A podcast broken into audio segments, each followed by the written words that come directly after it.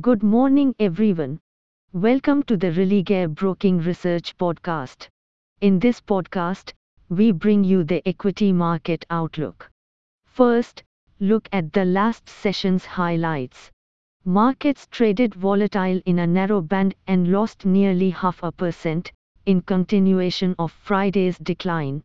After the flat start, the Nifty index oscillated in a range and finally settled around the day's low to close at 19,672.35 levels. Most sectors traded in sync with the move and drifted lower wherein FMCG, metal and energy were among the top losers. Meanwhile, the broader indices showed resilience and ended almost flat to marginally higher. Now, Outlook for the day. It is a healthy correction as it would help in easing the overbought condition and we expect Nifty to respect the 19,300 to 19,500 zone during this phase. Traders should focus on managing their existing trades and accumulating quality stocks on dips.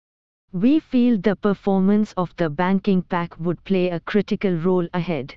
Finally, comes the list of stocks to watch for the day. Bullish stocks.